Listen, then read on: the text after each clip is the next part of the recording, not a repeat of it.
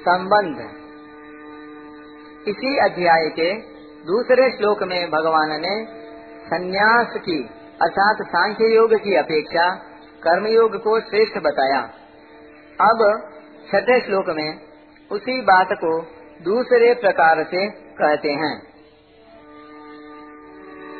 संन्यासस्तु महाबाहो। दुःखमाप्तुमयोगतः। योगयुक्तो मुनिर्ब्रह्मा। न चिरेणाधिगच्छति परंतु हे महाबाहो, कर्मयोग के बिना संन्यास सिद्ध होना कठिन है। मननशील कर्मयोगी शीघ्र ही ब्रह्म को प्राप्त हो जाता है। एक टिप्पणी।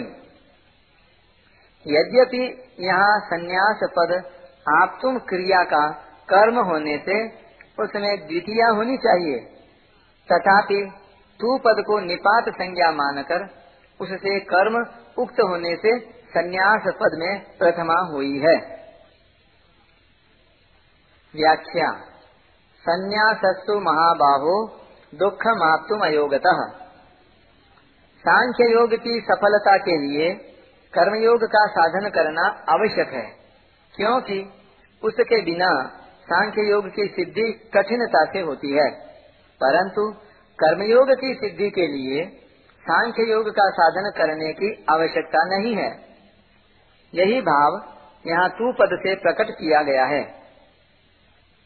सांख्य योगी का लक्ष्य परमात्म तत्व का अनुभव करना होता है, परंतु राग रहते हुए इस साधन के द्वारा परमात्म तत्व के अनुभव की तो बात ही क्या है? इस साधन का समझ में आना भी कठिन है। राग मिटाने का सुगम उपाय है कर्मयोग का अनुष्ठान करना।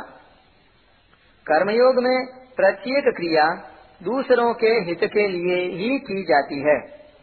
दूसरों के हित का भाव होने से अपना राग स्वतः मिटता है। इसलिए कर्मयोग के आचरण द्वारा राग मिटाकर सांख्य योग का साधन करना सुगम पड़ता है।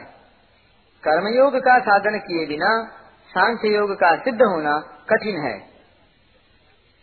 योग युक्तो मुनिर ब्रह्म नचिरेनाधि गच्छति। अपने निष्काम भाव का और दूसरों के हित का मनन करने वाले कर्मयोगी को यहाँ मुनि ही कहा गया है। कर्मयोगी, छोटी या बड़ी, प्रत्येक क्रिया को करते समय यह देखता रहता है कि मेरा भाव निष्काम है या सकाम। सकाम भाव आते ही वह उसे मिटा देता है, क्योंकि सकाम भाव आते ही वह क्रिया अपनी और अपने लिए हो जाती है।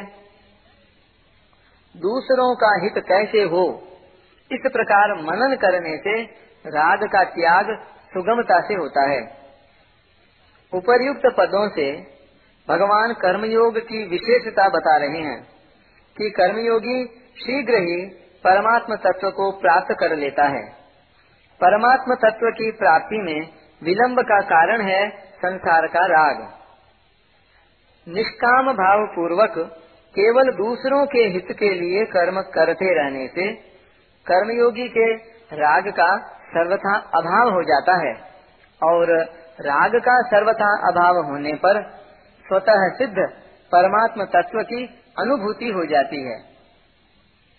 इसी आशय को भगवान ने चौथे अध्याय के अड़तीसवें श्लोक में, तत् स्वयं योग संसिद्ध काले नात्मनि विंदती पदों से बताया है कि योग संसिद्ध होते ही अपने आप तत्व ज्ञान की प्राप्ति अवश्यमेव हो जाती है। इस साधन में अन्य साधन की अपेक्षा नहीं है। इसकी सिद्धि में कठिनाई और विलंब भी नहीं है। दूसरा कारण यह है कि देहधारी, देहाभिमानी मनुष्य संपूर्ण कर्मों का त्याग नहीं कर सकता। पर जो कर्मफल का त्यागी है, वह त्यागी कहलाता है। इससे यह ध्वनि निकलती है कि देहधारी कर्मों का त्याग तो नहीं कर सकता, पर कर्म फल का फलेच्छा का त्याग तो कर ही सकता है। इसलिए कर्मयोग में सुगमता है। कर्मयोग की महिमा में भगवान कहते हैं कि कर्मयोगी को तत्काल ही शांति प्राप्त हो जाती है।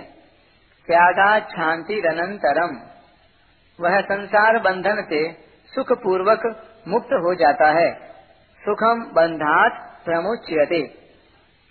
अतः कर्मयोग का साधन सुगम, शीघ्र, सिद्धिदायक और किसी अन्य साधन के बिना परमात्मा प्राप्ति कराने वाला स्वतंत्र साधन है।